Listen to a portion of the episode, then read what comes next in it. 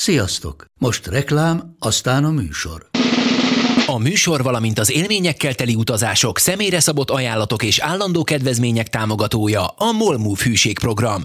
Nyisd meg a Molmove appot a profilodba belépve, add meg a Sport TV promóciós kódot, és tankolj Molevo és Evo Plus üzemanyagjainkból 15 forint per liter kedvezménnyel. Ne feledd, a Sport TV promókóddal most még jobban megéri Molmove tagnak lenni.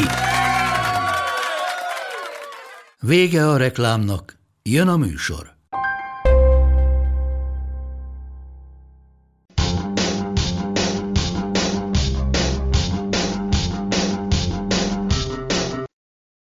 Sziasztok, ez itt a Karanténkast 68. epizódja, pontosan 80 évvel azután, hogy a Chicago Cubs baseball stadionjába egy orgonát telepítettek, és mindenkinek az idegeire mentek a mostanában talán úgy hívnák, hogy midi zenével, amikor ismert dallamokat eljátszanak három hanggal körülbelül.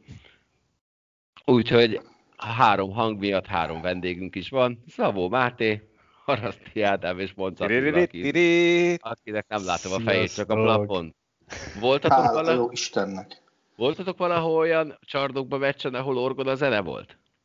Igen. Én sajnos nem, de imádom egyébként, nagyon szeretem. Ez annyira részévé vált nem az amerikai sportoknak, mint olyannak, hogy ez ott van csarnokban, stadionban.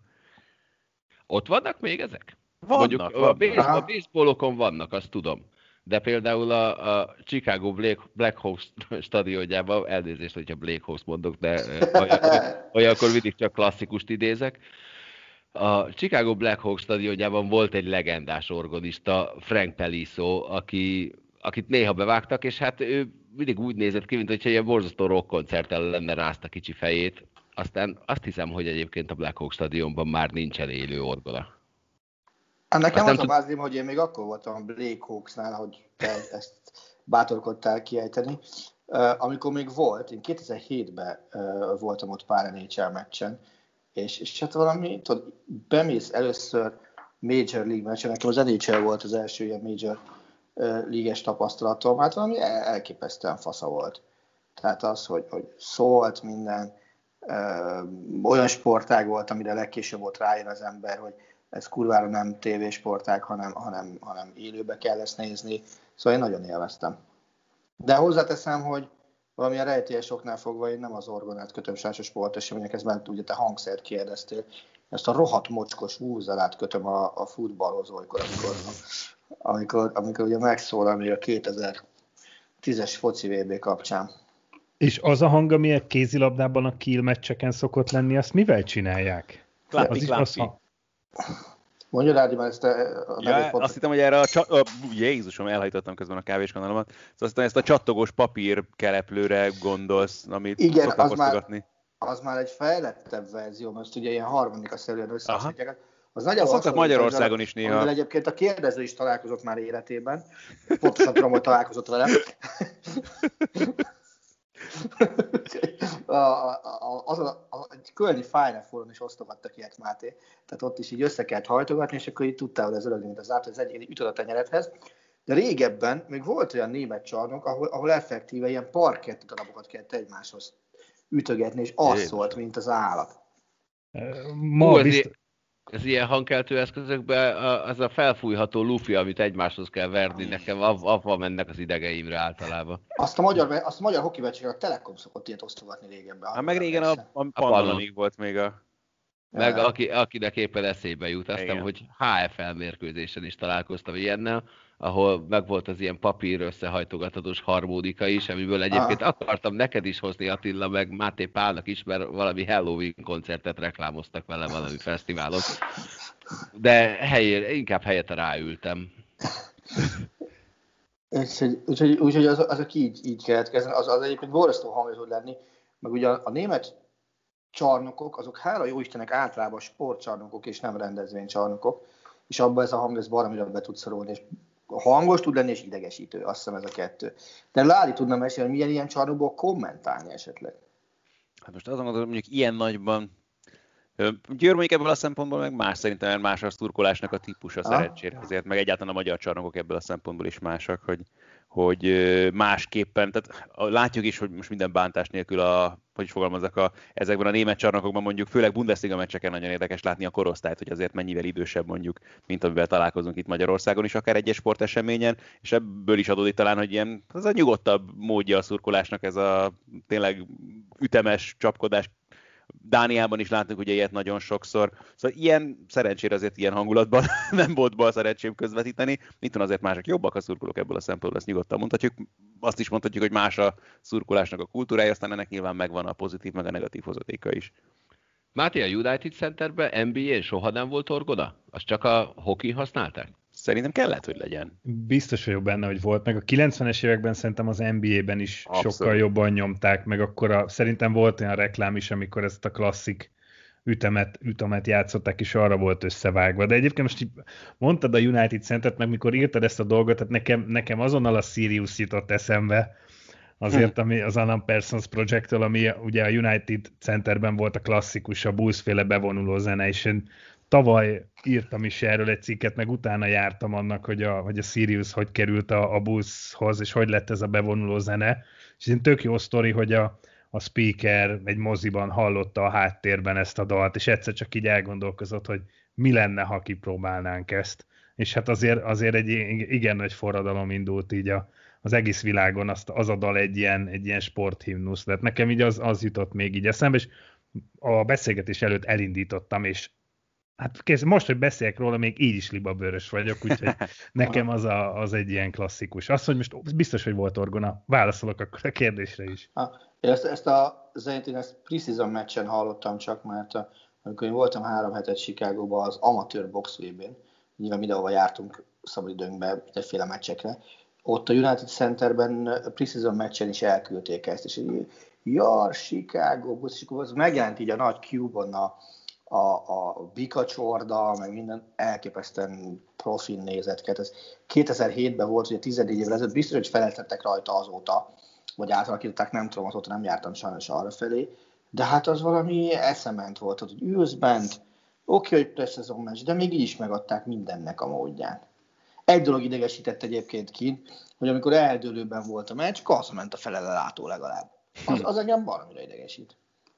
Galuska, hallottál már ilyet, aki hazament idő előtt NBA meccsre? Hallottál már ilyenről? hát hiszem igen. De hát figyelj, ha, ha, ha borzasztó rossz, sört lehet kapni a csarnokba, és azért mész oda, hogy hát legalább ott lehet jót, akkor, akkor inkább a hazamenetel mellett döntesz. Azt hiszem. Mert egyébként... Féleképpen hazamentünk.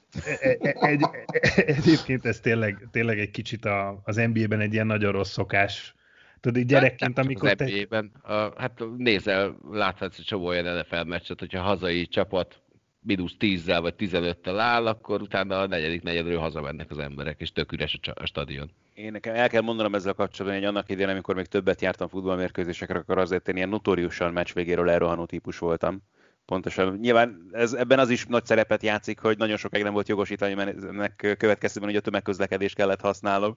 Úgyhogy azért az nagy előnyt jelentett, hogyha korábban értem ki metró, busz, villamos, akármi el, és nem kellett feltétlenül a legnagyobb tömeggel együtt utaznom. Ez viszont pont egy Winter Classicon nyeltük be nagyon csúnyán, ami Fradi Újpest volt ráadásul, ahol sikerült úgy elmennünk a meccs végén, hogy a hosszabbítást buktuk be azért, mert az utolsó pillanatban szerzett gólt nem láttuk, úgyhogy ilyen is volt.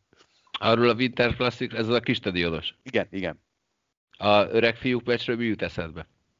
Én azt szerintem nem láttam, hogy... Á, hát pedig csak azért kellett elvenni, amikor Ancsi János egyedül kiugrott és mellé lőtt. Mm. Csak erre emlékszem, azt mondta, hogy kicsim nem volt annyira égő, bár nagyon elfáradtam, nem akartam helyzetbe kerülni.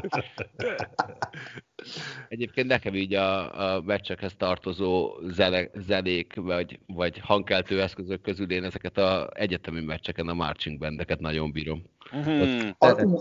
arról van egy tök jó élményem szintén Chicago, és azt is ezek a bendek megérkeznek a városba, és ugye, ugye hogy is volt, az NCAA meccs, akkor szombaton van, ezek megjöttek csütörtökön, pénteken elfoglalták a kikötőt a, a, a Michigan tónál, és ott lezenélték az egész repertoárt, meneteléssel, masírozással, mindenne.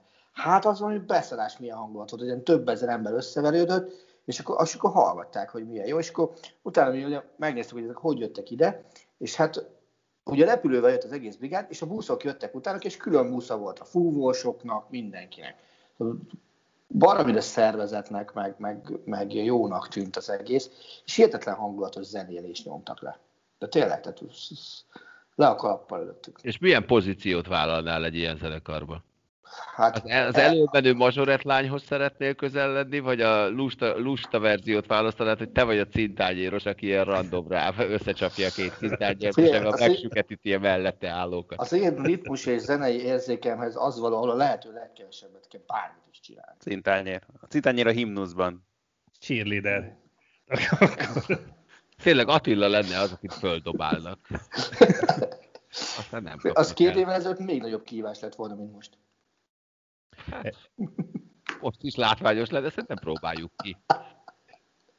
Egyébként Super Bowl-ok környékén nem szoktak ilyen, ilyen fellépések, mert tudom, hogy a, mielőtt popkulturális esemény lett a halftime show előtte, előtte ők léptek fel mindig. Hogy most már ilyen körítésként valahol, nem, ha van ilyen esemény? Nem nagyon találkoztam vele, vele ilyennel, hogy, hogy marching band felvonult volna a Super Bowl-on. Már ott is egyébként az ilyen felvezető eseményeket is már csak ilyen harmadik ligáztálokat léptetnek fel, mint Sting, meg Miley Cyrus, meg ilyenek, tehát ott, ott Miley már nem... Cyrus nem... Billy idol volt, azt pont láttam most a Super Bowl előtt egy, egy-két órával. Az irgalmatlan kellemetlen volt szerintem. Szegény Billy Idol kijött ilyen, izé, ilyen szétcsúszott pizza arca. Hát, nem dobott fel. Éjszaka néztetek Oscárt? Nem, nem is tényleg nem, nem, semmit nem tudok róla. Én nem is akartam nézni egyébként, de úgy kíváncsi voltam, mert ez egy nagyon, Ke- nagyon... Kevin Duranték Oscar díjat kaptak producerként. Kevin Duranték? Kevin Durant és a Mike Conley uh, Oscar, vagy uh, pro, mondjam, tíz producere volt egy, egy kisfilmnek, vagy egy filmnek, és ők ketten is a producerek között vannak, úgyhogy igazság szerint ők is Oscar-t kaptak. Tehát adtak bele pénzt magyarul. Ez a, ez a Time Hookos Time Hookos, igen. Rö- nem, nem jut eszembe a cím, de az ne- a film. Nekem sem múlt héten néztem, egész szórakoztató volt. De, de az nem egy egész estés film? Mert nem, szerintem sok... fél óra. Szerintem az fél óra. Ha, hogyha, ha ugyanarra beszélünk, egy time loop sztori. Ugyan, egy sárga tulajdon... kabátos srác. Igen, tehát egy kb. ilyen Black Lives Matter dolgot akarnak, akarnak elmagyarázni vele, néha egészen szórakoztató módon. De szerintem fél óra, vagy még annyi se.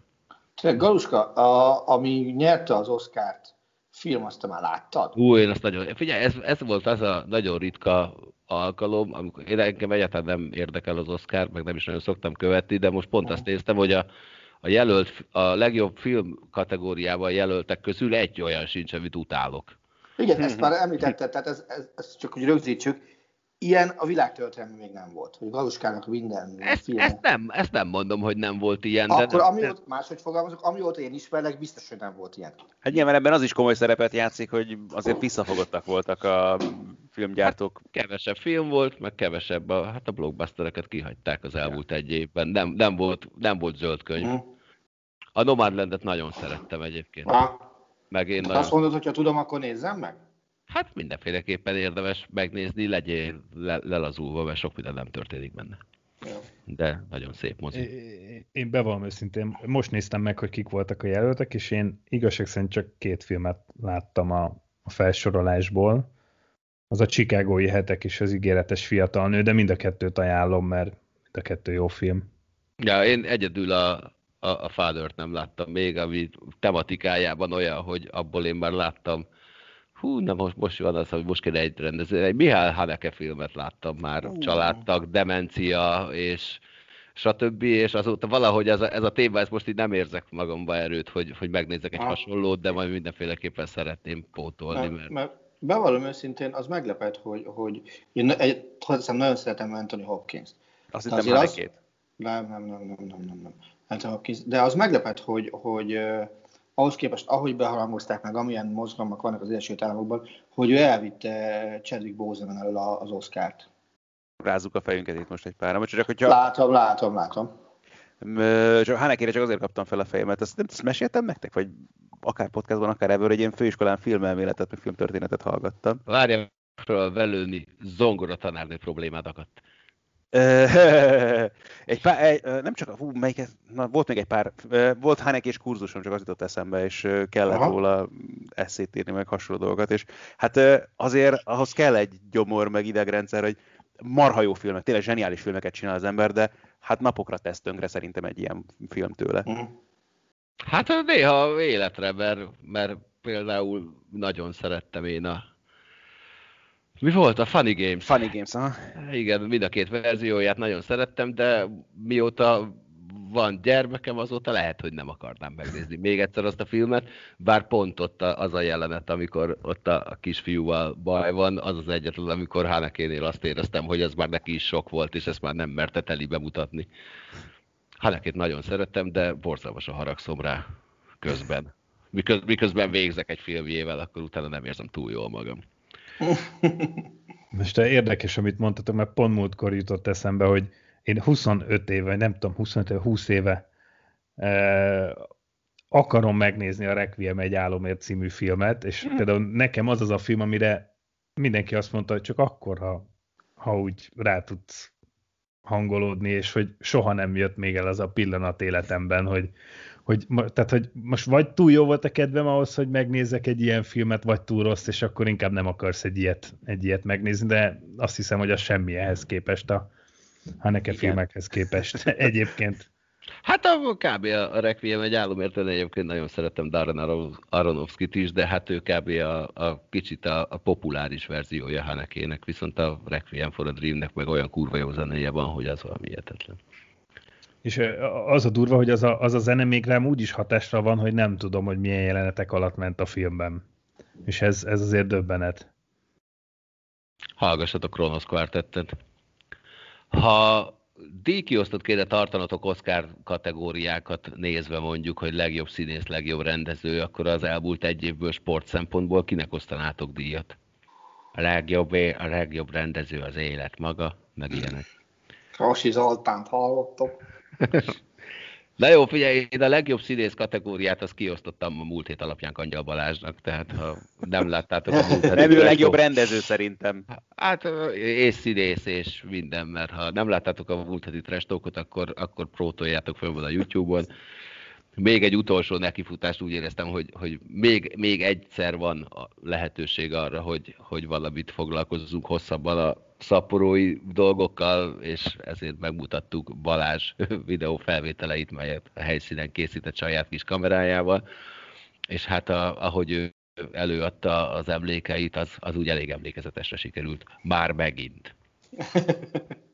Azt nem tudom, hogy milyen beszélgetés zajlott le köztük Palival, mert állítólag utána azért volt kommunikáció. Hát nem akarom lelőni a poént, mert Pali arra a mondatra reagált. Ami az outkickjét. Igen, amikor azt mondta, hogy hát ott ült a Pali, a azt ez még ne is, ne is hagyjuk a Igen. jelzőt sem, mert úgy az igazi. Igen, egyébként tényleg nézzék meg, és majd csütörtökön, ha minden igaz, akkor a Trestok történetének következik el, el, fel, fennállása első helyre igazítása. És, ha... Várjál, várjál, és ezt kinek kell megtenni a helyreigazítást? Még ezt még nem tudjuk. Tehát vagy a Csabi vállalja magára, én azért szeretném, hogyha a helyreigazítást kérő ember legalább egy videófelvétel formájában megjelenne. Hát szóval az, az érezhető volt, hogy annak lesz folytatása. Én azért csodálkozom egyébként ezen, mert ezt a, a, a Bill már előadta a Sport TV 20 éves beszélgetésen is face to face. És, igen, és ott a Pali erre nem reagált. Lehet, hogy ott zavarban volt, vagy, vagy nem tudom, de most úgy érezte, hogy most el, eljött az idő. A nemes bosszú az az lett volna, hogyha betoljátok hanggal a beszélgetést a jégen. Valami hallatszott abból azért. Hát, hát konkrétan betoltuk hanggal. Látom, Attila, nem nézted meg az adást. Én nem, én nem bevallom őszintén, nem Aha, mindig néztem, na. ez így pontos. Aha, jó, oké. Okay. Mert ugye hát... azzal kapcsolatban az volt az ígéret, hogy nem tolod be. Azt tudom. Nem. Hát én soha. Az, az, az betoltuk, igen, ott Pali mondata elhangzik. A Máté Pali, mondjál már valamit. Jó, gyere, azt mondom, hogy gyere te is inkább nyilatkozni, bazd meg. Azért érdemes megnézni, mert Pali nagyon szép azon a videón is. Na, hát egy fantasztikus Oscar-díjas történetet zártunk a múlt héten. Mi volt a, a kedvenc emléketek a, hát nagyjából 46 és fél órát megélt Superligáról? Florentino Perez Trumpos nyilatkozatai. Az ember utána, amivel hadjáratba kezdett ott a következő napokban, Ugye keddestére dölt el, hogy akkor végképp nem lesz semmi ebből az egész történetből. Akkor be volt ígérve egy hosszú élő interjú vele a legnagyobb sporttal foglalkozó spanyol rádió műsorban, ez a bizonyos El Larguero, ugye a Cadena Seren, ami minden mm. este azt hiszem 11 órától szokott elindulni élőben. Na, akkor Perez nem jelent meg természetesen, aztán azt egy nappal később végül is mégis lett ebből a beszélgetésből. Hát sok közenet nem volt benne, meg, meg nem is tudom, értelmezhető tartalom, vagy tehát komolyan, tehát a, amikor az ember a saját, nem tudom, képzeletében él és épít újra mindent, és nem is akar foglalkozni a külvilággal, Fú, nagyon tanulságos. Megosztottam egy hosszú uh, tweet sorozatot, amiben uh, egy, uh, hát nem, nem feltétlenül újságíró, inkább mint a filmesnek, focival foglalkozó uh, közösségi médián igen aktívan dolgozó ember tételesen cápolja meg azokat a kijelentéseket, amiket Florentino Perez tett ebben a beszélgetésben. Érdemes ránézni, tényleg nagyon tanulságos. Figyelj, Ádi, egy dolgot hadd kérdezzek a Superligával, vagy Perezzel kapcsolatban, mert ezt hétvégén többen próbáltuk megfejteni, nem sikerült. Perez ugye azt nyilatkozta, hogy nem olyan egyszerű innen kilépni, aki az aláírt szerződés dacára ebből kiszáll, az ki kell, hogy csengessen 300 millió Na, de nem, eddig még nincs kérdésem. A kérdés most jön. Azt ki fogja megkapni? Hát erre én is nagyon kíváncsi lennék. Tehát én erre nem bírtam rá, hogy azt ki kapja meg. Nincs hát a, a, a hitelezői Florentino Pereznek és a Real Madridnak. Azt mondom, hogy én is csak erre tudtam gondolni, hogy, hogy tulajdonképpen Pereznek win-win szituáció, Perez win-win szituációt teremtett magának. Ha lesz pénz a Superligából, nagyon jó, ha nem, akkor majd a kártérítésekből megoldom az adósságtörlesztést. Tehát én eddig jutottam nem tudom, nyilván látni kéne egyáltalán tényleg mit írtak alá, ha leírtak egyáltalán valamit ezek a csapatok. Mert még azt is el tudom képzelni, hogy ez sem nagyon történt meg abból, hogy ez az egész tényleg ilyen pillanatok alatt összedőlt. Hát a jó Isten tudja, minden esetre, ha lesz ilyen kártérítés, az nagyon-nagyon kíváncsi, hogy hova folyik be, és milyen jogcím. Nekem az volt ebben a történetben nagyon fura, hogy múlt heti adásunk után még folytattuk a beszélgetést Palival is, és én azt mondtam, hogy azért nem érzem azt, hogy hogy ebből ki, ki lehet könnyen hátrálni, mert ez akkora arcfestés azoknak az embereknek, akik ebből benne voltak, hogy az hihetetlen. És hát a Manchester United ügyvezetőjét el is sodorta magával, a Juventusnál most sose lehet tudni, hát olaszok, úgyhogy nem lehet tudni, hogy most lemond, nem mond le, lemond, nem mond le, most éppen melyik lábbal kelnek föl. Viszont Florentino Perez és Stimmel egyébként Ádám hasonlata ilyen tramposan nyomja, mint hogyha mi sem történt volna. Nem vesz tudomást az egészről. Abszolút nem tudom egyébként, ami, amin én gondolkoztam, az Anyeli esete, hogy tehát ha, ha lenyilatkozzák, hogy egy barátodat árulod el, és hogy egy barátodat szúrod hátba, hogy onnantól, hogy tudsz visszajönni arcvesztés. Nekünk nekem az övé a, a legszörnyűbb ebből a szempontból, mert ha, ha tényleg egy barátod ezt azt mondja rólad, hogy hátba szúrtad, akkor, akkor ki, ki, ki bízhat meg benned az életben innentől fogva. Hát de basszus, az durva az, az tényleg az Agnelli Cseferin viszony, ahol ugye Cseferin a keresztapja Agnelli egyik gyerek. Én rá gondoltam. Ez, ez, Igen, erre gondoltam. Ez, ilyet csinálni, meg hát a, és akkor már ugye a cifra dolgok még, amik ugye azt a Spiegel hozta nyilvánosságra, hogy állítólag az olasz csapatoknál az lett volna a leosztás, hogy a Juventus például kétszer annyi pénzt keresett volna a Superligából, mint a Milánói Bizony, klubok. bizony, bizony. Tehát differenciáltak volna a csapatok között. Tehát elmennek ám oda de nagyon gyorsan. Szó, szóval... és, és mi alapján egyébként? Csak így név a márka érték? Vagy, tehát, hogy, hogy ne, mert ugye... Hát az, az idei ilyen, eredmények alapján biztos nem. Mert, mert ugye az ilyen ligáknak pont ez az alapja, hogy úgy történik minden, hogy, hogy próbálják az egyenlőséget fenntartani a klubok között. Tehát, hogy ez így teljesen érthetetlen. Figyelj, nem, nem, nem tudni. Ezt, ezt sem tudom megmondani. De ugyanígy az lett, tehát, és azért nem tudod megmondani például, mert ugye a, a két német csapat is eltérő ajánlatot kapott, oké, okay, mind a kettő csípőből mondta, hogy nein danke, de a, de a, a Bayern is a, a sok pénzt kapók közé került volna, a Dortmund meg a kevés pénzt kapók közé került volna. Tehát hogy a jó Isten tudja mi alapján differenciálni. Nincs értelme, mert tehát a Juve, idei szezon alapján a Juventus a Superligában meghívott olasz csapatok közül a háromból a harmadik legerősebb. Pillanatnyilag tabella alapján. Jefferid azt mondta, hogy nem lesz bosszú hadjárat. Szerintetek lesz? Mégiscsak? Hát, Én nem, nem tudom elképzelni, hogy nem lesznek olyan, olyan szituációk, amikor mondjuk egy két csapat közül kell dönteni, és nem az, az lesz. Hát még nem is az, hogy bosszú hadjárat, tehát most konkrétan ott tartunk, hogy kiátszotta azt az ütőkártyát ez a 12 klub, ami 20-30 éve ott lógott tényleg ilyen Damoklész kardja szerűen a levegőben, hogy úristen, ezek bármikor kiléphetnek és itt hagyhatnak minket, és mi lesz akkor a bajnokok ligájával, és akkor kiderült, hogy ez az egész igazából nem ér semmit jelen pillanatban.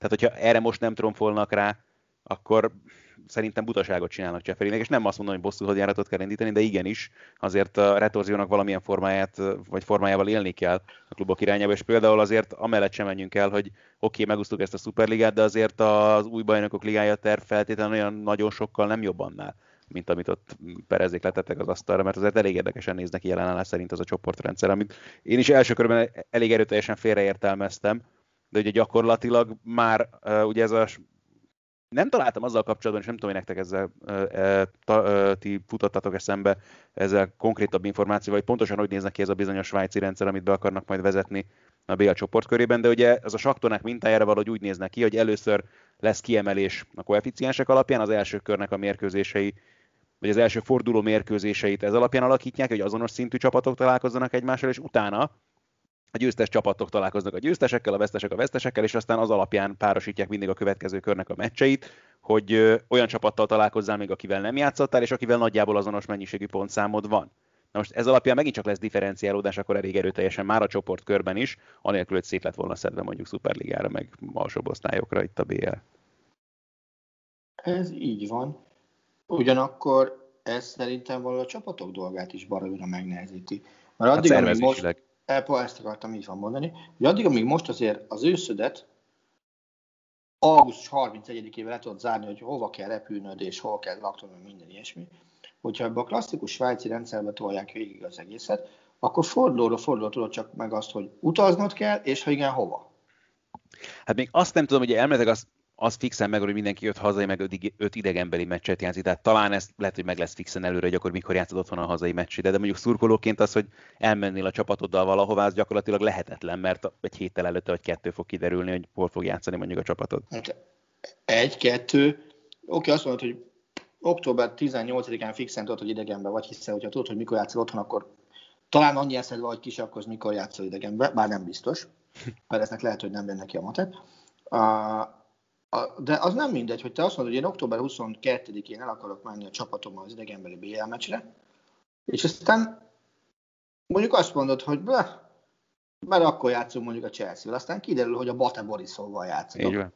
És akkor azt hogy oldod meg hat nap alatt, meg mekkora ráfizetésre oldod meg hat Megértem, meg bizonyos klubok életében ez egy óriási jelentőség dolog, hogy mondjuk éppen idegenben játszanak a chelsea és nyilván egy csomó szurkoló szeretne mm. oda elmenni, akkor erre gyakorlatilag sok esélyük nem lesz. Tehát megint a szurkolókkal szemben egy hatalmas kitalás, a másik meg a játékosok is azért szépen lassan eszmélnek rá, hogy egy tíz csoportmeccsről beszélünk a BL esetében, az kapásból négy több, mint ami most van, Bizony. akkor ezt még valahogyan bele kell szuszakolni a naptárba, az négy extra hétközi mérkőzés, azért az sem egyszerű. Tehát itt Angliában ugye ezzel kapcsolatban van a nagy felzúdulás, hogy tulajdonképpen akkor a Liga kupának reszelnek ezzel, mert nem nagyon uh-huh. fogod tudni hol megrendezni ezeket a mérkőzéseket.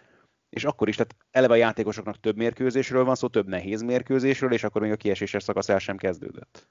Én matekoztam kicsit, és bevallom őszintén, a, a nemzeti kupák léte az szerintem most picit így rezeg, nem csak a liga kupáé. Uh-huh hanem a, hanem a kupáké is. Hiszen azért a legtöbb országban, a nyitófordulót leszámítva, hétköznapokon játszák a kupa meccseket. Egy-egy elszórt olasz vagy spanyol forduló a hétvégén egyébként általában hétköznap. De, de azzal, hogy beteszel őszre plusz négy játéknapot, hát, és, és, tava- kell még mondjuk, és, és, várjál, úgy, és tavasszal ugye... be kell pakolni majd kettőt. Így van, így van. Tehát, hogy megint ott tartunk egyébként, mint akkor, amikor ugye két csoportkör volt a bajnokok ligájában, hiszen ugye akkor is 12 meccs kellett játszani a csapatoknak, mielőtt megkezdődött volna a kieséses szakasz. És ugye arra emlékszünk, hogy ott ez a 2002-es VB környékén aztán pont ezért is kaszálták el, mert látszott, hogy egyszerűen a játékosok, mire megérkeztek a világbajnokságra, térdükön jártak már. Ez így van. És, és ugye ez nekem azt jelenti, hogy, hogy itt valamit be fog kellni áldozni, vagy azt mondják, hogy a szezon az innentől kezdve nem ér véget május tököm tudja hányadikán, hanem rá kell pakolni, hiszen a hétközi bajnoki fordulókra sem lesz idő, meg hely a naptárban. Tehát az eddig sem túl hosszú nyári szünet az adott esetben simán rövidülhet még pár héttel ez miatt.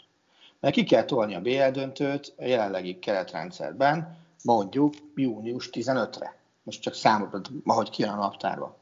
Azért, hogy az a plusz két játéknap elférjen a tavasszal, mert tavasszal is kettő plusz játéknap bejön.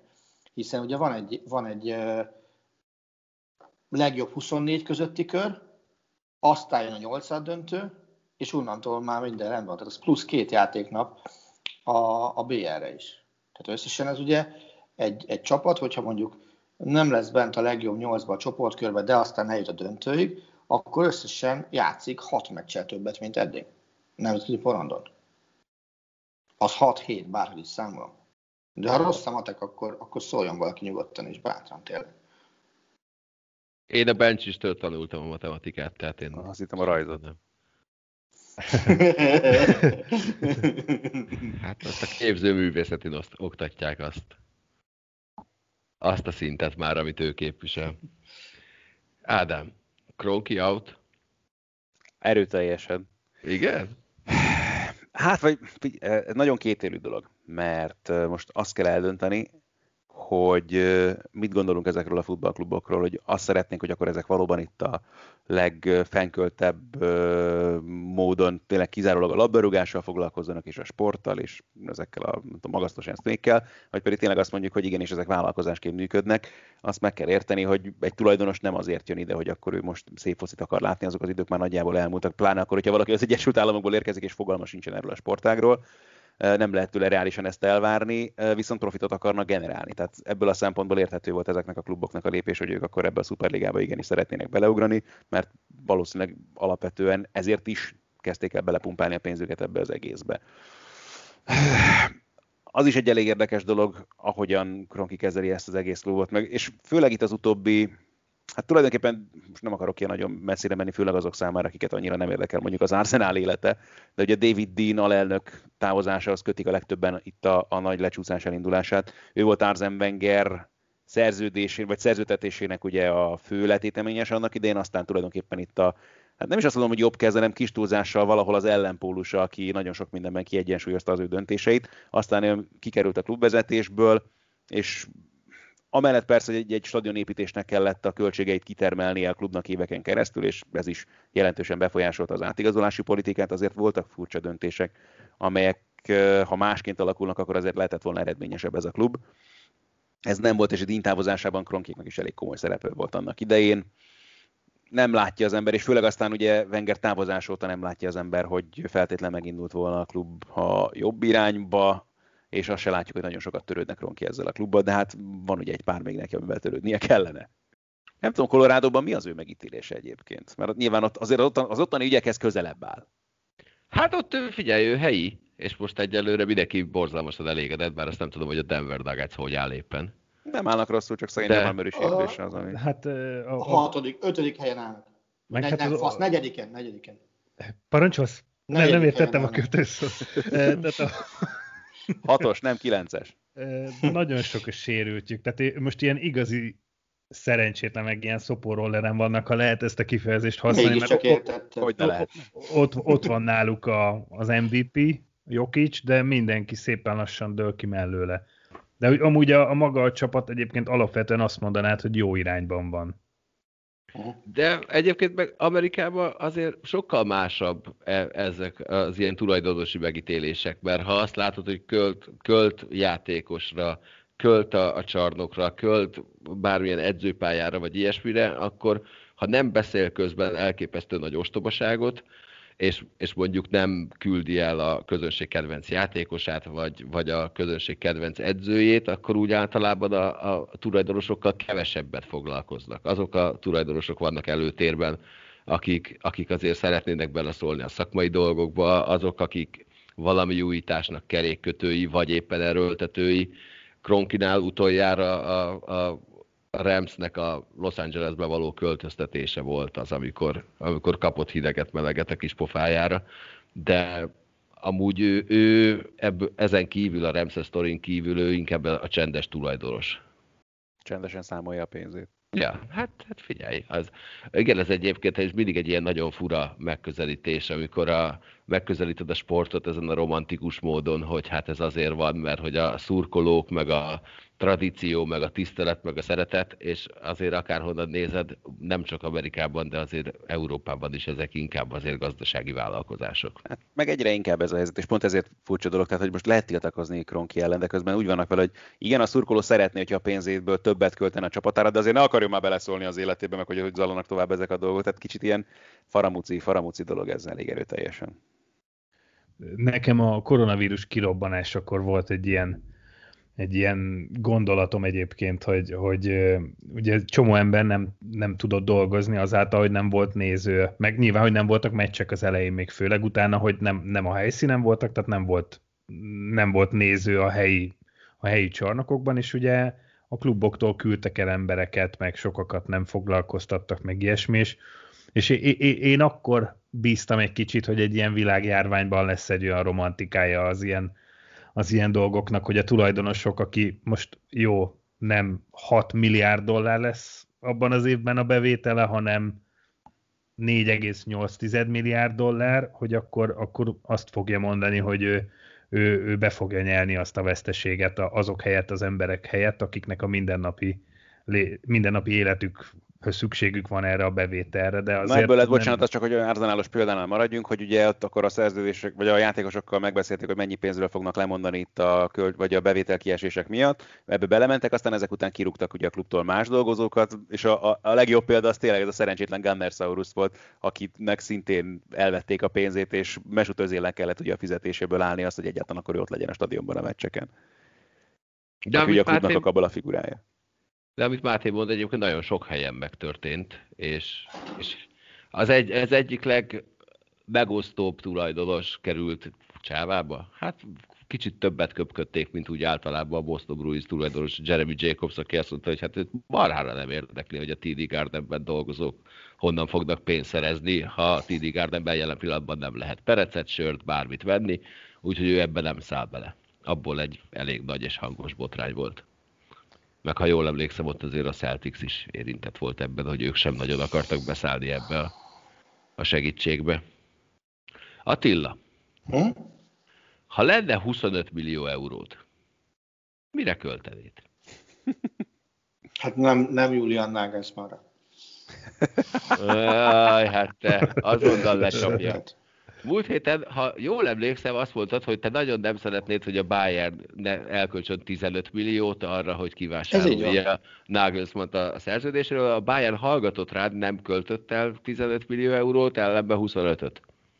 Akar elkölteni, tehát pillanatnyilag ott tartunk, hogy zajlanak a csodálatos tárgyalások a csodálatos felek között, és szerintem ez egy eszement őrültség. Nyilván a Lipcse ugye azt mondja, mert azt kell mondania, hogyha van egy klub, amely képes egy játékosére eltapsolni több mint 40 milliót, tudják, miről beszélnek, hiszen a Bayern éppen Lipcsében tapsoltál 41 milliót Dajot Upamecanoért, azt mondjuk, hogy edzőjén is el lehessen tapsolni. Csak hogy helyezzük ezt a 25 milliót, vagy 30 milliót, ugye volt itt minden már az elmúlt órákban. Pillanatnyilag az edzőért fizetett világcsúcs, tehát nem Bundesliga csúcs, világcsúcs, az azt sikerül majdnem megduplázni, hogyha Nagelsmann lesz a Bayern München vezető edzője. Szerintem egy sportigazgató kirúgása sokkal olcsóbb és népszerűbb intézkedés lenne. De ez az egyik dolog, de másik, hogy biztosak vagyunk benne, hogy Nagelsmann ér ennyit, és ilyen edzőre van szüksége a Bayern Münchennek? Mert pont ez a Guardiola időszak mondatja azt velem, hogy nem biztos, hogy ezt kéne erőltetni. Figyelj, most tök őszintén mondom, hogy uh, Nagelsmann ugye két olyan helyen Dolgozott eddig vezetőedzőként Hoffenheim Lipcse, ahol egy tök más egyesületi, meg vezetői kultúra van, mint Münchenben. És bárhogy is nézem, azt a fajta rendszert, ami a Bayern Münchennél működik, azt Nagelsmann sehol sem tapasztalta meg. Tehát ahol úgy alakítják ki a keretet, hogy oké, okay, beszélgethetünk veled róla, de alapvetően te azt majd kész, készen kapod és dolgozz vele. Meg meg az, hogy ő, ő neki, akár Hoffenheimet nézek, akár Lipcsét nézek, nagyobb hatalma volt vezetőedzőként, mint amennyi lehet Münchenben. És nem tudom azt, hogy ezt 33 vagy 34 évesen mennyire tudod majd elfogadni, hogy öcsi azért picit hátrább az agarakkal, itt kussolás van, mert ez a nagyobb dolga, és te nem vagy nagy. És úgy azért Nágászmán ide nem úgy jön ide, hogy lett volna világbajnoki címe segédedzőként. Na, ez a legérdekesebb ebben az egészben, hogy, hogy nem is az, hogy, hogy én nagyon becsülöm Nágázman munkáját, de ha és. őszinték akarunk lenni, címet, bármit, eredményt felmutatni nem igazán tud még. Annyit nyert, mint te vagy én. Pontosan. Tehát, hogy, és hogy ez egy Bayern kispadra, mondom minden mellett, hogy tényleg én nagyon csípem, meg nagyon tetszik ez a progresszív hozzáállás, és tényleg lenyűgöző dolgokat hajtott végre, akár ha csak megnézzük azt, hogy tényleg milyen módszerekkel dolgozik, de hogy na, nagyon sok minden. Kicsit az az érzésem, hogy felülne a hype vonatra hogy a Bayern München ez a dolog, hogy igen, akkor ő most a következő nagy német reménység, de nagyon szkeptikus vagyok ezzel kapcsolatban. Mondom, és, tehát főleg a Lipcsinek mondjuk a tavalyi szezon, a szezon második fele, akár a most is megnézzük egyébként, hogy hogy áll ez a csapat, nem tudom, nem tudom, nem, nem vagy egyáltalán nem vagyok biztos benne, hogy a Bayernnek most Nagelsmannra van szüksége. Én azt gondolom, hogy ez a fajta edzői helyzet, ez szerintem most nagyon-nagyon rosszkor jön a Bayern Münchennek. Nagyon-nagyon sok okból. Egyetértek vele, nem a pillanatnyilag nem tartunk ott, hogy Nagelsmannnak Bayern München vezetőedzőnek kellene lennie. Legalábbis az én meglátásom szerint. Én azt, nekem az jut eszembe, amit talán itt is elmondtam múlt héten, amit Jupp Henkes írt le 2009. december 1-én. Házi Flick egy korszakot határozhat meg a Bayern München. Másfél év alatt kiderült, hogy ez tényleg így lenne, de ez a korszak nagyon sikeres volt, a Máté is értse, hogy ne kelljen kötőszavakat használnom, és... de szépen nagyon, mondtad, gratulálok. Nagyon sikeres volt, de nagyon, de legalább ilyen rövid. Tehát csak, hogy ugye számolgattam picit most már kell, vagy hogy nem holnap majd a Nemzeti Sportban meg kell jelenni egy flick történetnek. Mindig csak a fusi. Bizony. És számolgattam, sajnos a Mainz elleni vereség az eljuttatta odáig a csapatot, hogy már matematikai is lehetetlen az, hogy Hansi Flick több trófeával búcsúzzon, mint ahány veressége volt tétmeccsen a Bayern München kispadján. Tehát ha nem kapja a Bayern Mainz, akkor 7-6 lenne az állás még mindig. Most, most már csak 7 hétre lehet menteni ezt a idézőes meccset. De azt hiszem, hogy, hogy meg kellett volna adni neki az annak a lehetőségét, hogy kibontakozzon, úgy, hogy végigcsinálson egy normális alapodást, hiszen Flick a Bayern Münchennel konkrétan 0,0 alapodást csinált végig. Az előzőt ugye a BL elhúzódása és a, a BL meg az új szezon közötti két hetes lyukban, hát ott mindent lehetett csinálni, csak alapozni, nem? És, és, és hogy tényleg dolgozhasson úgy a csapattal, hogy vannak szurkolók is. Tehát ő ezt a hét kupás másfél évet, ezt letudta úgy, hogy a Bayern München ebben az időszakban hazai pályán nem játszott nézők előtt. Sehol. Hm. Soha senki ellen. Vagyis, ami, amit mondtam legutóbb is, a Flick érában a legtöbb nézőt hozó Bayern meccset, azt itt játszották Budapesten. Hát azért, várj, mikor, őt azért még szezon közben nevezték ki, és az még Igen, a... akkor még nem volt pandémia, igazad van, bocs. Akkor úgy mondom, hogy a sikereket már, a sikerek időszakában már nem volt néző. Igazad van, novemberben nevezték ki, akkor még voltak nézők.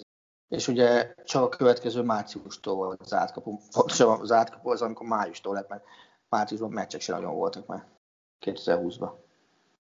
Én csak azt tudom, hogy ezt a csávót szítatta el a legkevesebbet a Bayern edzők közül, mióta ismerlek. Mivel lennél elégedett Nagelsmannnal? Vagy, vagy egyébként már úgy állsz hozzá, egy kicsit azért ismerlek annyira Attila, hogy így a szavaidból azt látod, hogy a csávó akármit fog csinálni, azt fogod mondani, ez még nem a Bayern szint. Mivel lennék elégedett? Uh-huh bontsuk ketté, mert... Jó, várj, a, bocsánat, ez viszonylag egyszerű megfogalmazni, nem? Mert Attila a Bayernnél nem fér bele az, hogy te, te itt most akkor most kezdjél el beletanulni ezekbe a dolgok. A Bayernnél eredményt kell produkálni, tehát akkor vagy elégedett, hogyha nyertek mindent, vagy legalábbis Igen, bajnokságot az az alap, kupa annyi, a saját annyi, mellé. Annyi, annyi eszem már talán van, bár néha ebben kételkedem, hogy uh, hat kupát nem fog nyerni a Bayern München Nagelsmannnal. Könnyen lehet, hogy egy szezonban sem, hiszen Flick előtt senkivel sem nyertek hatot. Mivel lennék elégedett? Tételezzünk fel egy három éves munkásságot. három év alatt nyerjen egy BL-t, leszadom, hogyha egyszer elveszti a bajnokságot, de nyerjen egy BL-t, és legalább egyszer duplázzon. De inkább kétszer. Az, hogy de várjál, a duplázás a német kupát érted, remélem. Igen, igen, igen, igen. Jó. És a másik az, hogy tudjon olyan pozitív újdonságot hozni a játékba, mint amit Flick tudott hozni. És a másik, hogy maradjon meg ilyen jó értelembe vett őrültnek, és ne, ne próbálja megjátszani magát a kispadon. Tehát merjen, ahogy Klopp, mert a Liverpoolnál is Klopp lenni, ő is merjen ugyanilyen izé maradni, és, és tényleg legyen idegbeteg, hogyha kell, meg minden ilyesmi. És, és ezek, ezek nekem legalább olyan fontosak, hogy játékban is, meg önmagában is megmaradjon olyanok, mint amilyen volt. Én egy kicsit bízom abban, hogy majd egyszer hoznom kell neked Nagelsmann pólót. Valahonnan. Jó. Bár ar- ar- arra már nem emlékszem, hogy neked hoztam a pólót, vagy a szaszának, de az mindegy. Ebből a szempontból. De szerintem... ne- nekem a szasza hozott. Azt tudom. Azt lehet, hogy te hoztad a szaszának. Ja, lehet, lehet. Ja, igen. Na mindegy. Nekem a szasza hozott egy Najeres pólót, arra emlékszem azt tudom, hogy egyszer Berlinben mindenféle boltokat végig kellett járnom a világbajnoki pólóért, és így mondták, hogy nincs, nincs, nincs, kifogyott, de aztán azért csak találtam. Nem biztos, hogy pont azt. Na, mindegy. Ja. Mikor keltetek ma? Vagy mikor feküdtetek le? Na jó, lényegtelen. Én reggel hétkor értem haza, miután ahogy elindult a baseball szezon, lehetett érezni, hogy a Los Angeles Dodgers és a San Diego Padres csapatai egymás ellen azért elég jó hírig meccseket fognak játszani. Rögtön az első szériában ez, ez igazolódni is látszott, úgyhogy Barta Zoli mondta, hogy hát adjunk már gyorsan egy Los Angeles Dodgers San Diego Padres meccset, ezt most hajnali egyes kezdéssel abszolváltuk is, úgyhogy tegnap is kurva jó meccset játszottak, tegnap előtt is kurva jó meccset játszottak, hát miért ne lenne ez is az. Aki nem látta, hát az nem tudom, járjon utána, mert Attila ismétlésben nem rakta be. Reggel hétre értem haza az egyes kezdés után. Volt olyan pillanat, hogy a Los Angeles Dodgers 7-1-re vezetett, nem ők nyerték a meccset a 11. inningben. Figyelj, ennél én már csak nagyobb zsenialitásokat szoktam elkövetni, amikor hívod. Akkor most mi menjen? A baseball meccs hosszabbítása, vagy az NBA? Ez azt, volt, nem? Ne haragudj, azt eldöntöttük nélküled is. Jó, az tegyük hozzá, hogy ez eléggé utólag került be ez a mérkőzés itt a műsorrácsukban. Konkrétan egy vasárnap ücsörgök otthon, és jön egy SMS a Bartozót, hogy befére valahogyan ez a Padres meccs jövő vasárnap. És mondtam, hogy ha megbeszéli a Galuskával, én berakom mert ugye azért az, az egy eléggé rendszeres élményem a, az életben, hogy ha valami változás történik a gridben, akár jó, akár rossz, a Gauskához a dolga van, tehát én vagyok miatt a hibás, hogy neki dolgoznia kell. Nagyjából ez így pontos. Ja, normális sportot raksz be, akkor nincs bajom. Tehát magyarul, ha kézlabdát teszek be, meg, meg, meg baseball teszek be, akkor semmi bajom nincsen. Ha hokit, van, hokit rakok be, akkor rinyász. Nem, hát akkor, amikor beraksz valami felvételről menő kézilabdát 0 óra 30-ra, amit az égvilágon senki nem néz meg, de ez most lényegtelen belső információ.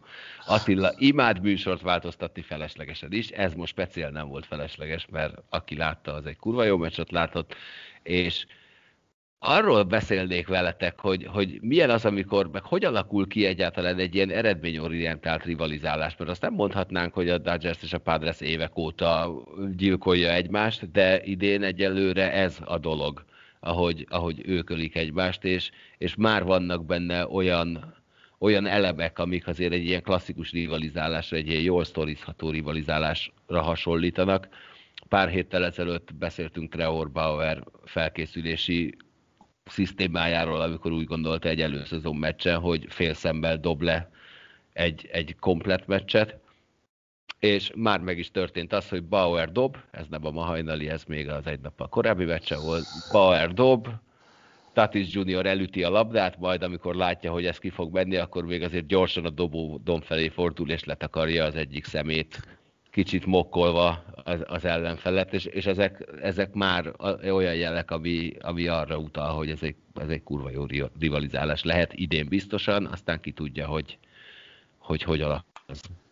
Mi volt a kedvenc rivalizálásatok, és mi volt a... Csak az annyit, tegyük még hozzá, hogy, hogy ezen az egészen szerintem sokat dobott az, hogy egyrészt tavaly már önmagában óriási szenzáció volt, hogy végül is ugye elindult az MLB szezon, jött Fernando, Fernando Tatis Jr., aki berobbant, meg egyáltalán ez a Padres ugye tényleg nagyon összeállt, de közben meg ott volt ez a Dodgers, amelyet győzelemre teremtettek, nagyon úgy nézett ki, pláne egy ilyen rövid szezonban, mint amilyen a tavalyi volt, és úgy tűnik, hogy ez megalapozott már ez az előző szezon ennek a rivalizálásnak, és igen, hála az égnek nagyon úgy néz ki, hogy ez tovább fejlődhet, meg eszkalálódhat még itt akár nem csak ebben a szezonban, hanem kis szerencsével a következőkben is. Ezt a, a Tatis dolgot ezt én nem értem egyébként. Tehát a, a csávó, aki, aki megsérül, azt mondják, hogy olyan sérülése van, ami akár ilyen hat hónapban is, is telhet, visszahozzák pokolis sebességgel, nagyjából két hét kihagyás után visszajön, és, és egyszerűen odaáll a, a homeplate-re, és így állandóan csak azt látod, hogy üt fut, üt fut. Nincs olyan, hogy hát, nagyon kidobják. Meg néha, néha hibázik a posztján, mert ugye azt hiszem most pillanatilag annyi errorja van már ebben a szezonban, mint 40 éves senkinek a so, a, abban a pozícióban. Na igen, de ez az, ami egyébként ez az, amire majd kevesebben fognak emlékezni, majd arra fognak emlékezni, hogy a legutóbbi három Los Angeles-i meccsének mindegyikén legalább egy home run ütött. Igen, ilyen, Azt... ilyen meg talán még sohasem volt, hogy valaki a Dodgers ellen egymás kettő-három meccsen is home run. Ja. Aztán persze majd lehet, hogy, hogy valami errort majd egy olyan meccsen mutat be, ami miatt éppen véget ér a igen, amikor véget ér ebből a, a Padres szezonja, és akkor meg majd arra fognak emlékezni.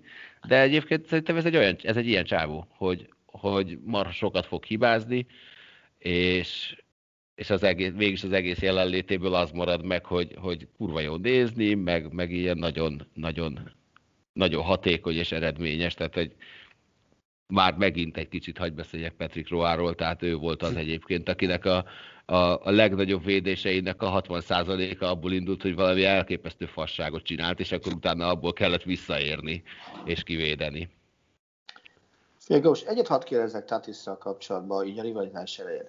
Az mennyire játszott közben a rivalizálásban, hogy egy eddig játékosokra nem túl sokat költő csapat, mert a Padres nem volt ott a luxusadózó klubok, nem úgy él, de még középmezőnyében sem.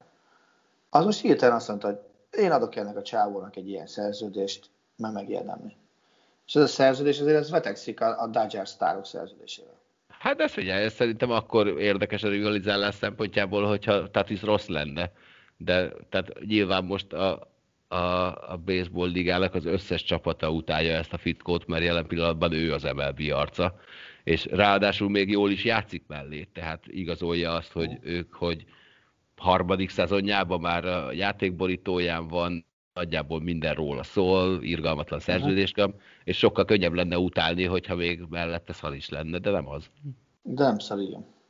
És én meg nagyon bírom, bír, bírtam azt a pillanatot egyébként, amikor meg, megfordult és letakarta az egyik szemét. Én nagyon, nagyon szeretem az ilyeneket, én pont ezért vártam azt, hogy esetleg valami jó tömegverekedés lesz a hajdani meccsen.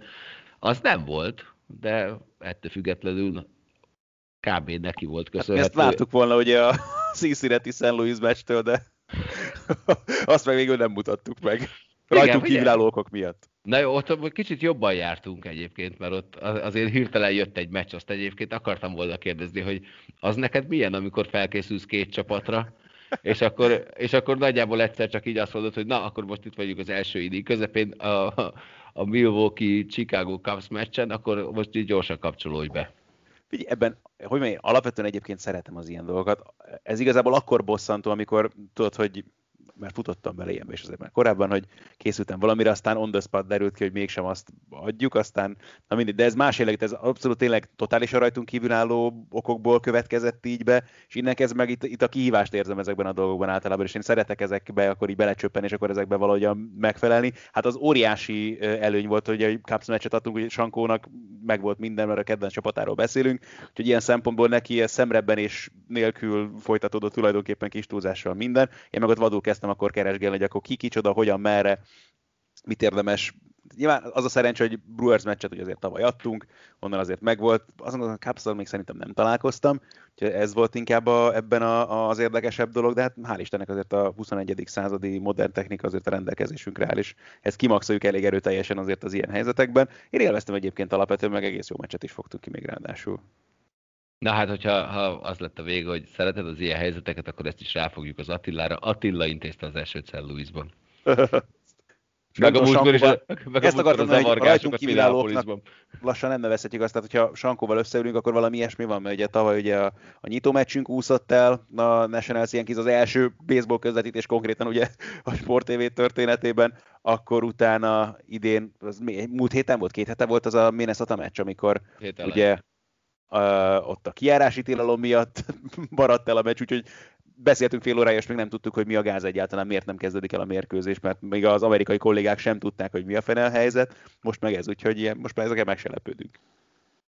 Cserébe kaptunk ma hajnalba egy 11 ingest, avval ledolgozták a múltkorinak egy részét legalább. Azt hiszem. Máté, nagyon, nagyon alszol, látom én. Úgy, olyan, jókat, olyan jókat mosolyogtam itt rajtatok, meg imádom nézni Attila plafonját. nem, nem lehet mit csinálni telefonon, már már kilép kétszer magától a részét, szóval jó, jó. Szét, tehát már rossz a telefonom. Hát azért, hát... Attila, mert már ő se bírja, olyan szép vagy.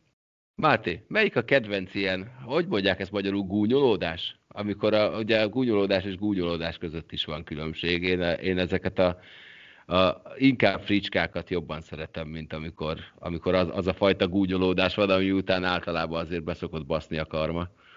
Pardon? Nem értem. E, nem, értem, hogy miről van szó.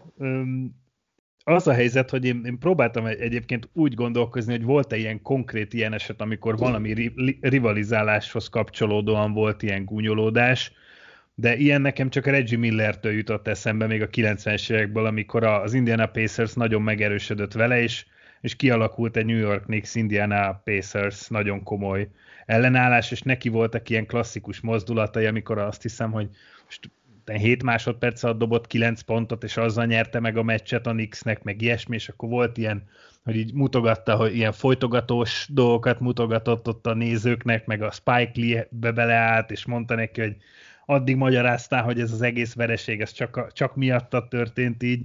Tehát ez volt, ami, ami így köthető egy kicsit ilyen nagy rivalizálásokhoz, de egy, ami ilyen nagyon emlékezetes, az a Dikembe Mutámbónak volt a, mm amikor így beleállt, és a mutató ujjával mutatta, hogy, hogy nem, nem, mindig blokkolás után mutogatta az ellenfélnek, hogy, hogy, no, hogy no. ez most így, hogy igen, hogy ez így nem igaz. No, no, pontosabban ilyen hangon, mert Dicken bemutámból neki ilyen hangja van. Ó, Óriás. én szinkronizáltam egy Dicken bemutámból.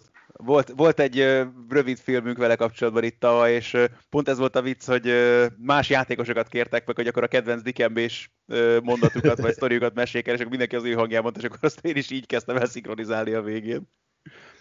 Egyszer ilyen közel voltam ahhoz, hogy legyen egy selfink, találkoztam vele egy csarnokban, és akartam... Csak nem érted fel? Közös fel. Nem, képzeld el, hogy éppen már így eltartottam a telefont, és abban a pillanatban kapcsolták le a csarnokban a fényeket. És tudod, ez a... Hmm.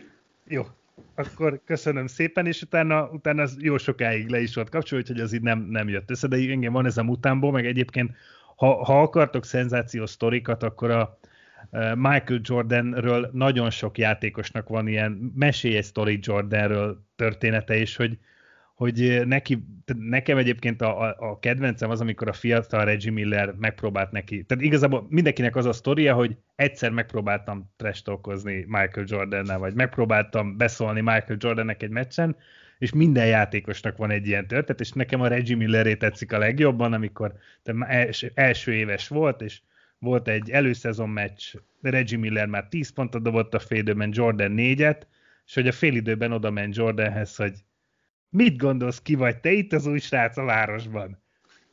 És Jordan nem szólt neki semmit, lesétált, jött a második fél, de Jordan végül 44 pontot dobott, a Reggie Miller 12-t, és csak miközben sétált le, ennyit mondott Reggie Millernek, hogy figyelj arra, hogy hogyan beszélsz a fekete Jézussal.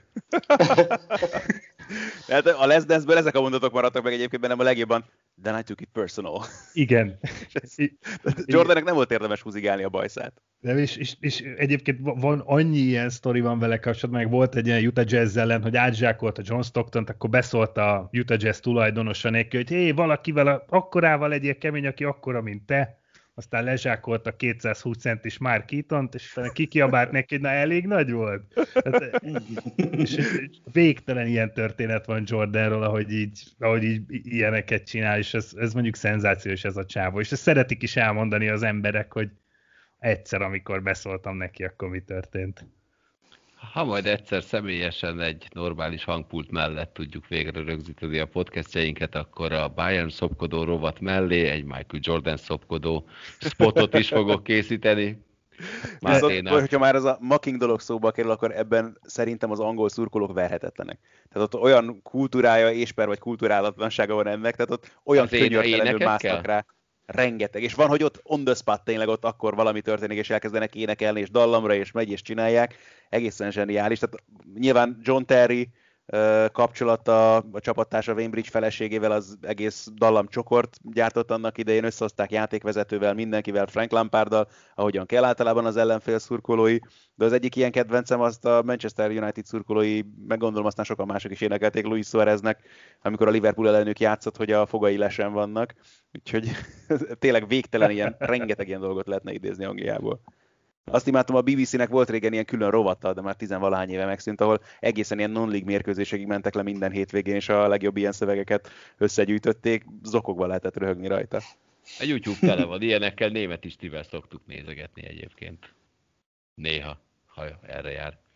Én egy másik, én, én nagyon-nagyon szerettem azt a jelenetet, ami hát félig meddig bok, de, de a, a végeredménye sikerült nagyon jól. Ez egy Vancouver Canucks Dallas Stars meccsen volt, amikor Kevin Bieksa, a nagyon szép nagy darab Canucks védő akart kötekedni Verdo Fiedlerrel, aki ahogy korcsolyázott le a kispad felé, elővette a BX-át próbálta utánozni, akiknek gyakran mondták azt, hogy olyan a feje, mint egy ősembernek, aki a barlangban él, és hát lekorcsolyázott, és próbálta utánozni BX a arcát a klasszikus kévbe kifejezéssel, amire a itt kevesen reagáltak, Biaxa sem nagyon, ellenben Ellen Vinyó, a, a Canucks edzője, aki a kispad, kispadon állva majd megfulladt a röhögéstől, egyébként érdemes megnézni, hogy, hogy először csak mosolyog aztán utána látszik rajta, hogy van az a pillanat, amikor már tudod, hogy nem fogod tudni abba hagyni a röhögést, és akkor és, és hergeli bele magát, és röhög-röhög még jobban, és már papírral takarja el az arcát, és, és így, e, utána így kérdezték, hogy egyébként, hogy ennyire viccesnek talált, és mondta, hogy igazából nem, csak hát tíz nap alatt ez a hetedik meccsünk, már nagyon el voltam fáradva, és, és ez volt a legviccesebb dolog az idegenbeli túrán, ami eddig történt. És ennek volt még egy, hát egy viszonylag rövid folytatása, a BX egyszer bejelentkezett valahol Skype-on, vagy Zoom-on, vagy lényegtelen, és a, a háttérben bekeretezve ott volt Fiedler arca, hogy őt utánozza.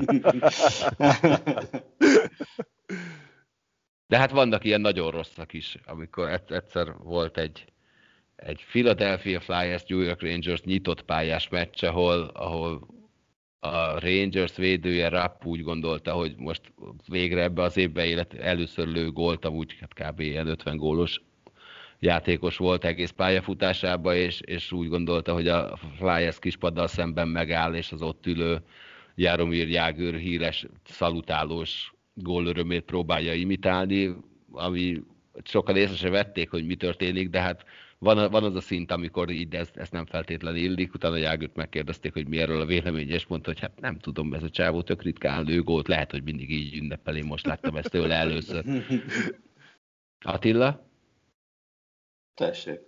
Hát mi a kedvenc ilyen gúnyolódásod? Tudom, hogy egyébként te nem szoktál gúnyolódni soha senkivel.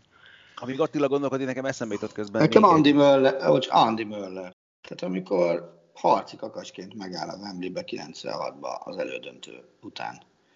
És az egész angol közönségnek megmutatja, hogy hát azért nem ti vagytok a legjobbak srácok. E, hogy mutatta meg? Letolta a nadrágját? Csípődetett kézzel, mint egy ilyen kis páva, meg, meg, meg kakasot illegette magát, meg minden, aztán csókolom. Aztán meg... ő is nézte a nézőtéről az EB döntőt szerencsére. Hát figyelj, egy aranyérem az kell. Kiszurkolta. Szerintem. Figyelj, onnantól kezdve azt gondolom, hogy az ellenfélnél szerintem életüket és vérüket adták volna azért az egy aranyér, ami, ami Möllernek lett. Tehát neki több aranyérme van, mint az ellene föllépett összes angol futballistának egyben. 90-ben nem volt már ott a vb n egyébként? Möller? Még le, legyek pofátlan, és legyen két aranya? Nem lehet. Az a gyanús, hogy volt, volt olyan, hú, akkor volt olyan gombóci csapatom. Meg, viszont még úgy is igaz, az világ és bajnok, igen.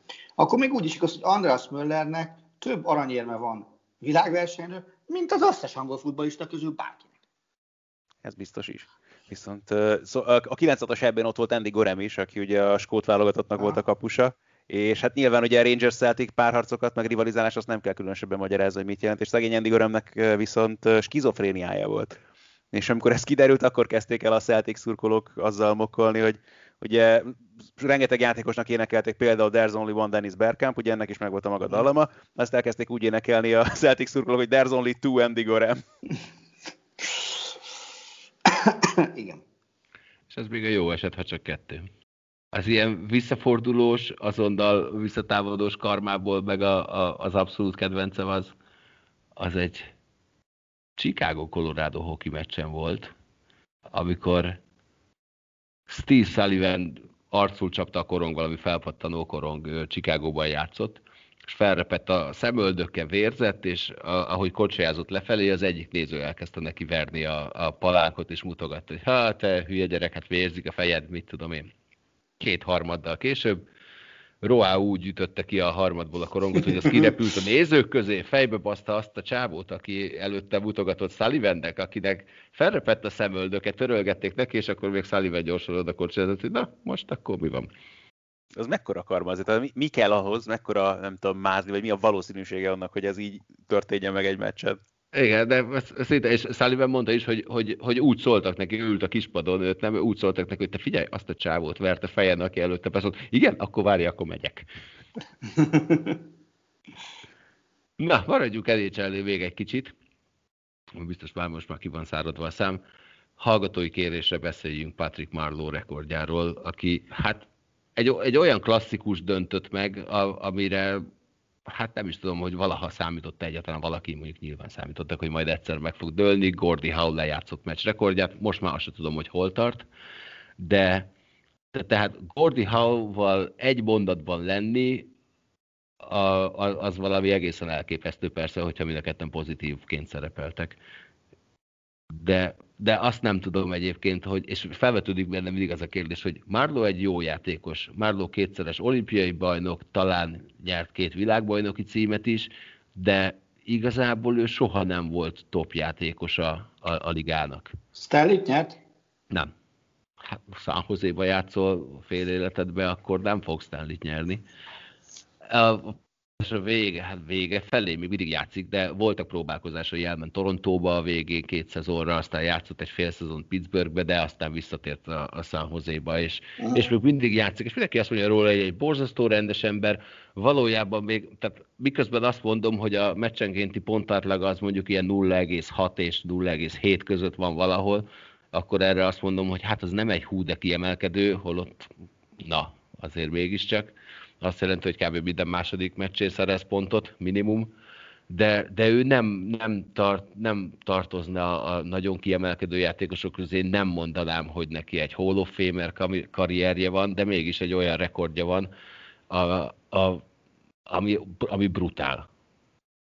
És a Gordy Howe rekordokat megdönteni, a, arról mindig az jut eszembe, amikor Chris Chilios már, már bőven túl volt a 40-es évein, vagy a 40-es évek közepe felé járt, és akkor így megkérdezték tőle, hogy na figyelj, Gordy Howe-nak 52 év a rekordja, amikor utolsó becsét játszott az nhl mi lenne, ha rámennél, és azt mondta, hogy nem, nem, nem, Gordy Howe rekordját nem akarom megdönteni, az, az a rekord Gordy Howe és senki másé. Van még ilyenetek, aki, akinél azt mondjátok, hogy brutál, és, és hát ilyen évtizedes rekordot tart kb., és így mégsem tartozik mondjuk az abszolút az elit játékosok közé. Jó, mondjuk ez ilyen szempontból nagyon más lesz, meg ez nem egy olyan rekord, amire különösebben büszke lenne szegény André de Cesaris, aki meg már ráadásul már nem is él, de ugye az a Forma 1-es versenyző 208 futamon vett részt pályafutása során, aki a legtöbb versenyen indult el, anélkül, hogy valaha is győzni tudott volna. Hogyha ez még hozzáveszik, hogy ráadásul ezeknek a versenyeknek azt hiszem a háromnegyedén nem is tudott célba érni, akkor ez meg megint egy igencsak kétes értékű rekord, de azt hiszem ez is olyas valami, amihez hasonlót senki nem produkált rajta kívül. Azért is, hogy Galuska tudja, hogy nézegettem utána, hogy, és nem hittem el, hogy ki nyerte a legtöbb kézabda bajnokok ligáját. Játékosként? Játékosként? Aha, a Na. férfiaknál, tehát nem nőknél, a nőknél az egyszerű. Andrei Csepkin és David Barufet. Ha most, hogy mondod, tényleg. Ugye? Ó, hát egy Adja magát volt. azért valahol. Nyelveben volt, hát, hát ezt nem Igen, tudtam. Az egyik egy kapus, De Barufát az mind a, a, a meg 87 évesen is játszott még. Így van. Így még a Bar- Barufet is, Barufet abba hagyta már? Hát figyelj, Persze. elvileg 2010-ben megtette, igen, és vissza is vonultatták. Erre kivel, ne, bocsánat, az Ombrádosszal keverem, sorry, Ombrádosz az, igen, aki azt hiszem azért, azért, azért Barufet, ha még védene, azért 51 évesen az még világszenzáció lenne. Hát Lavrov is meddig védett egyébként. De lehet, hogy Omeyernél nem tűnne idősebbnek akkor sem. Az biztos. szóval, szóval ők ketten nyerték a legtöbb BL-t a, a férfiak, mind a kettő hetet nyert. Bocsánat, csak Ombrádosz 49 éves, úgyhogy... Ja, figyelj, Barufet még két éve nála is öregebb. Esküszöm, hogy azt hallottam, hogy Boba Fett. Jó, neked Lando Norris és Lando Caris ilyen, úgyhogy... Na jó, hát figyelj, annak van értelme. Máté. Mond... Nekem... Ja, én is mondjak? Mondjak, Az, azért mondtad, azt hittem mást akarsz. Figyelj, csalás lesz tőlem szokatlan nem, módon. Teljesen normális. Tőlem szokatlan módon, de tök érdekes, mert múlt héten gondolkoztam el ezen pont, hogy nyilván John Stocktonról hallott körülbelül mindenki, és tud Hall of Fame játékos, és tényleg zseniális játékos volt, de ha mondjuk megkérdeznénk, hogy ki volt minden idők legjobb irányítója, nem tudom, hogy, hogy az első háromban mondaná egy, egy, egy egy átlag NBA szurkoló, és most hogy, a, most, hogy a közelmúltban a Chris Paul jött fel így a, így a, a Golpass örök ranglistán, így, így megnéztem azért ezt az örök ranglistát, és igazából John Stockton esetében nem az a sokkoló, hogy, hogy ő minden idők legtöbb gólpaszt adó játékosa, meg minden idők legtöbb labdaszer, labdát, labdáját szerző játékosa, hanem hogy mennyivel több gólpaszt adott, mint mindenki más, és mennyivel több labdát szerzett, mint mindenki más, mert hogy John Stockton 4000-rel több gólpaszt adott, vagy 3800-zal adott kb. több gólpaszt, mint a második Jason Kidd az örök ranglistán, és 600-zal több labdát szerzett, szintén Jason Kiddet megelőzve az örök ranglistán is. Ezek brutális számok, tehát hogyha az NBA-ben ugye egy normál esetben van 82 alapszakasz mérkőzés, ha játszol 82 mérkőzés, és mondjuk minden meccsen adsz 10 gólpaszt, az 820 gólpassz. És akkor azt most akkor számolt ki, hogy ahhoz, hogy 3800 gólpasszod legyen, akkor, akkor ezt az átlagot hoznod kell négy és körül, azt hiszem négy, négy egész valahány szezonon keresztül. Tehát igazából John Stockton esetében nem, nem az a kérdés, hogy ő, hogy ő nagy játékos volt-e, hanem hogy így a gólpasszok terén egyébként ő, ő mennyire kimagaslott az NBA-ből, hiszen egyébként azt hiszem 86 és 88 és 96 között kilencszer volt gólpassz király zsinórban, ami szintén elképesztő, és megnéztem múltkor a Gary Payton Hall of Fame beiktató beszélt, és azt mondta, hogy ő azért választotta John Stocktont, hogy, hogy ő iktassa be őt a Hall of Fame-be, mert, mert azért tartja őt mindidők legjobb irányítójának, mert tudta, hogy ő minden meccsen 15 gólpaszt fog adni, három labdát fog szerezni, és dobni fog 15-20 pontot, és ő ezt pályafutása során 19 év alatt ezt minden meccsen megcsinálta ellentétben a többiekkel, akik nem voltak ennyire kiegyensúlyozottak, és ezt a litániát, meg ezt az örömódát John Stocktonnal úgy mondtam, hogy szerintem én őt utáltam életemben a legjobban az NBA-ben egyébként, úgyhogy ez, ez egy nagyon nagy dolog volt tőlem, de ja, meg övé, Máté, övé volt minden idők, minden idők legforróbb nacia az NBA-ben, a legrövidebb nadrág, a legrövidebb nadrág büszke tulajdonosa. Mark Eatonen hülyében mutatott azért. De figyelj, Máté, egy dolog megütött a filmet. Azt mondtad, hogy nincs bent, azt mondtad, hogy nem őt mondanád a három legjobb NBA irányító közül. Egyszer sem. Akkor hát ki a három legjobb NBA irányító? Ezt a kérdést én is fel akartam tenni. Szerintem nem, most én ne, dom, ne domáljál meg! Én pont oda mondom, de minden idők legjobbja Magic Johnson. Szerintem ez kérdés nélküli egyébként, ezt, ezt senki nem fog ebből kilépni. De még két hely van? Én azt gondolom, hogy, hogy Jason Kiddet mondanak sokan másodiknak, és az is lehet, hogy mondjuk még így a legendája miatt lehet még Isaac thomas is előmondanák, mint őt. Meg az is lehet, hogy a fiatalabbak meg mondjuk Chris Paul-t most már Csak azért, mert nincsen gyűrűje Stocktonnak egy Vagy, vagy Steph, Steph Curry-t. Nem, hanem szerintem pont abból fakadóan nem ismerték előtt annyira, mert, mert ő, ő egy ilyen, tehát nem, nem volt annyira látványos amit csinált. Tehát pont, pont ebből fakadon, amit itt el is mondtam az előbb. Hát hogy ő, nem is, ő sose volt az a nagy pofájú csávó, az meg a másik fele. Hát az egy irányító, nem kell 555 pontot dobni a fél, fél időnként. De nem is a pontra gondoltam, hanem, hanem hogy, hogy ő nyomta ezt a kiegyensúlyozott játékát, nyomták a pick and roll-t Melonnal, meg volt az árás, adta a labdát, Carmelon bedobta, a postás sokszor csengetett a meccseken, és, és összegyűltek ezek a gólpasszok, és, és nem, nem, tehát nem biztos, hogy ő, ő, tehát van még egy szenzációs sztori róla, készült a Dream Teamről annó egy dokumentumfilm, és John Stockton le tudott úgy szállni a Dream Team buszáról Barcelonában, és szét, sétálhatott a Ramblán, hogy a kutya nem ismerte meg.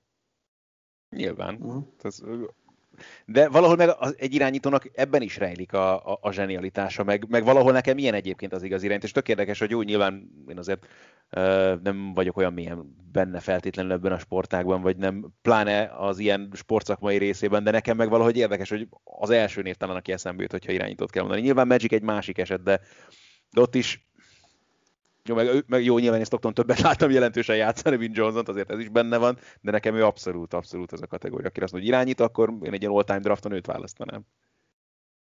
Lehet egyébként, hogy ebben most azért túloztam, de igazából ami érdekes számomra az, hogy ő mennyivel fölötte volt mindenkinek ezekben a számadatokban, úgy a labdaszerzésben, mint a golpaszban. Most lehet, hogy egyébként az, ezzel a legjobb hárommal tényleg túloztam egy kicsit, és én is beerőszakoltam most négy embert elé, de, de valószínű, hogy én is mondanám őt az első háromban, de és, és vissza sem mentünk az időbe, azért még Bob Cousy, meg voltak azért még ilyen Oscar Robertson, ilyen rutinosabb játékosok, meg mondjuk Steph Curry-t most pont nem mondtam, mert azért ő is hivatalosan irányítónak tekinthet. Vagy mondtam? Akkor mondtam. De a, de a lényeg az, hogy, hogy szerintem John Stockton egyébként olyan szinten nincs a helyén kezelve, mint amilyen, amilyen szintű játékosa, vagy irányítója volt ő az NBA-nek. Vagy csak azért, mert én utálom, és igazából mindenkinél első helyen van, és akkor ezt le van így tudva. Na. Hát így. Hát így. Egy újabb remek hallgatói kéréssel zárunk, amit hát kicsit nehéz lesz előadni, de majd megpróbálom. Bewolf kérdése, kérése lenne az, hogy állítsuk össze olyan mondatokat, melyek úgy hangoznak. Én úgy megnézném XY, aki itt a Sport TV vagy a Nemzeti Sport munkatársa, Z ellen, aki egy szabadon választott sportoló, bármikor és bárki lehet, valamilyen számban megmérkőzni egymással. Nekem egyből az ugrott be, hogy megnézném Mátét kosarazni Maxi bucks hogy ilyen jobban lettek most már. Ja, és már nyal. Köszi, ezt mondjuk szép. meg is csinálnám. Jó? Ne, ne, nekem is volt egy gyors gondolatom, de szerintem Na. lehet, hogy elveszem tőletek a muníciót. Na, Fülöp Laci, Fülöp, Fülöp Laci és Máté Pali párja Pecabottal, Böde Dani és Bodó Ricsi ellen. hogy te, mennyire, hogy te mennyire realitás talaján akarsz maradni? Jó, hát egyéb az úgy hangzik, hogy Faragó Rihárd Karakos, Hed, Karakos Hedvig cselgáncsozóval egy versenytánc eseményen jelenjenek meg. Szép. flitteres, flitteres testhez álló ruhában, ez az egyetlen kikötésem. Az, hogy milyen sebességgel táncolnak. Flitteres judogiban? Nem rossz. Egyébként a testhez álló nem annyira. Ricsinek az, az, az Jó, meg kell húzni az övet. Ricsinek lenne mibe kapaszkodnia. De tehát én, én ezt valahogy ezt a jelenetet két, két dolgot tudnék elképzelni, hogy vagy valami nagyon intenzív gyors tánc legyen, vagy ahogy az asszony illatában Al Pacino a, a tangót mutatja be. Ezt, ezt a kettőt. Attila, te zárod mai adást?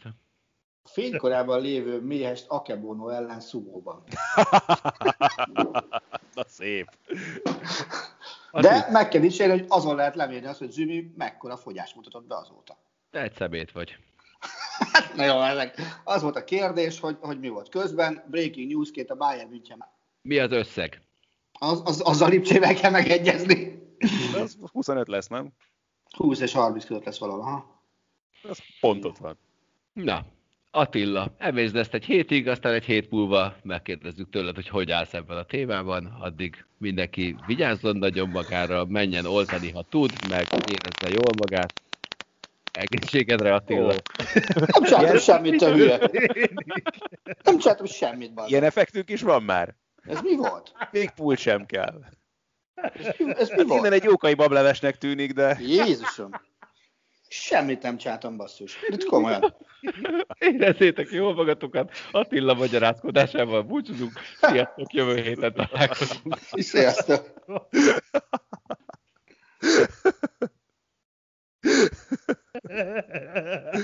Jó, Istenem. A műsor a Béton partnere.